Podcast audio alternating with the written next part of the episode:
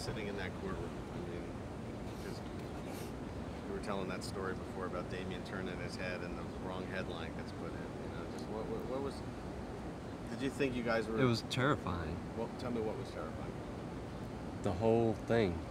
You know, I was just scared to even yawn when I needed to yawn. I just like just hold myself as still as I still as I could be, because any innocent movement can be changed into something sinister with just a few words under a picture. Like um, Damien during his, you know, stay in the jail, they wouldn't cut his hair, so his hair got long. Of course, his lawyers, when, when we started trial, wanted his hair cut.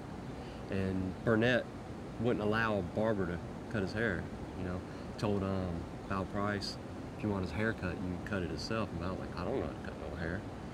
And, well, you need to learn or whatever, you know. And um, so Val cut his hair. It was like, here, comb it and look in the mirror. And didn't anybody have a mirror, you know, on hand. So they got one of those mirrors that you check up under the benches for whatever, you know. So he's looking at it, combing his hair, and media come in. Somebody took a photo of it, and everybody's saying negative things about it. Like he just doesn't care about anything that's going on. Um, did you think you were going to get convicted while the trials were unfolding, or did, I mean? I thought I was, I think I was naive, you know. I thought that perhaps a juror um, tasked with the enormous responsibility like that would take it seriously and look at the evidence as it's presented and weigh it accurately. Lo and behold, I just didn't know that there wasn't any amount of saving in the world for us in that trial. Do you, what do you think ultimately is the reason you were convicted? I mean, people ask me that, you know, and I have my theories, but I'm just curious, you know, how did you, get- you know? It's hard to just say one thing.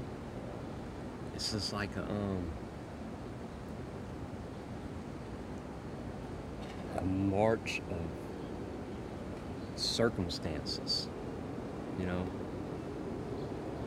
Our dress, our choice in clothes, music, um, the fact that, you know, we come from the poorest neighborhoods in the poorest city in the state and possibly, I don't know if this is a fact or not, but possibly in the whole country. May have been. You know? And you have something horrible like this, and they just want to put it on somebody. We were defenseless.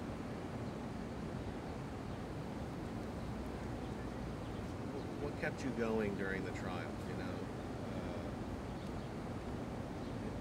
or, or did you were just hoping people would take, you I mean, you know, did you feel helpless or did you? Yeah, I felt helpless. I mean, my lawyer was telling me, don't even speak to anybody, you know? Don't say anything to the media if they ask you questions, you know, because you're walking in and out of court and they're like, Jason, did you do it? Damien, did you do it? And you can't even say, no, I didn't do it. No, I'm innocent. Because you trust your attorney, you know he's doing his best for you, and so you take that counsel and you heed it. And once you, what was it like when that judge, because, you know, it's very compelling footage in the film where when Burnett says, uh, pronounces your sentence and asks you if you have anything to say, you said, but I'm innocent. You remember that moment? I remember. Can you tell me about that moment? You know, what, what the judge said, what you said, and how you felt at that moment. I was hoping that he would take pause and look at it, look at me for real. And really, I was hoping he'd say, you know what, I think they got it wrong. But he didn't take pause at all. He just, it was like real flippantly, like, he couldn't even believe I would even have the audacity to say something like that. Well, when the judge, you know, asked me if I had anything to say about, you know, when they found us guilty. And I told him, you know, but I'm innocent. And he just didn't even take a pause to think about it. Didn't even consider what I had to say. He just quickly and flippantly, but the jury found different. You know, it was the one chance I, the one opportunity I was given to say something, and he just, it's like it was crap.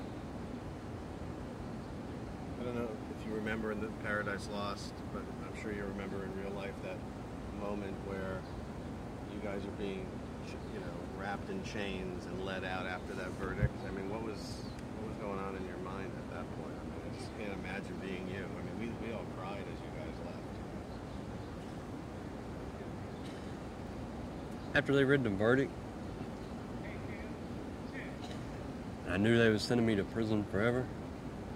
My first thought was, how is my mom gonna handle this? How are my brothers gonna make it?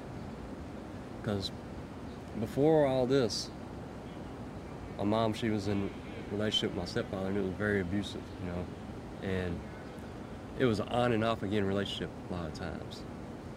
Well, she went from being an abused housewife to buying a typewriter, teaching herself to type, getting GED books, earning her GED. We owned our trailer. She owned the car. My grandmother left us those. And there was like this family plan, you know.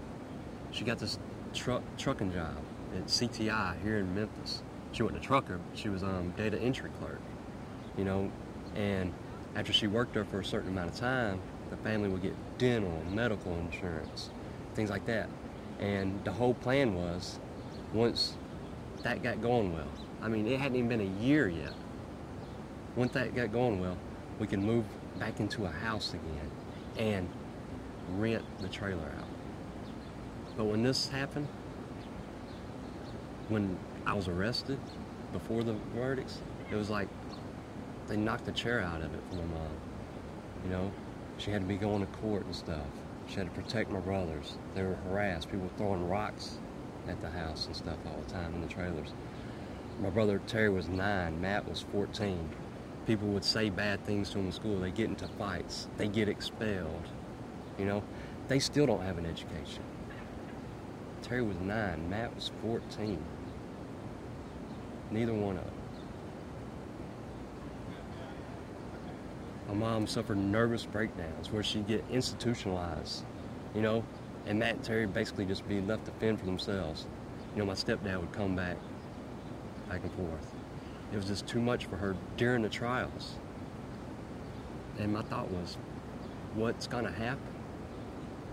It's gonna happen. Were you angry, depressed? Uh, I mean, I can, like, how, I'm sure all those things and those words like hardly even probably can measure up to, to what. I mean, like, I, if I was in your situation, I don't know if I could have lasted 18 years. You know, I mean, Yeah, just- you could have. I don't think I could have. I mean, what when you were driving off to prison? Think you know, what was the overriding emotion? I mean, do you remember? The overriding emotion was sorrow that this could happen. I just couldn't believe it. I just couldn't believe that people could be the way they were, so hateful and mean and just unreasonable. I just couldn't figure it out. I never could figure it out.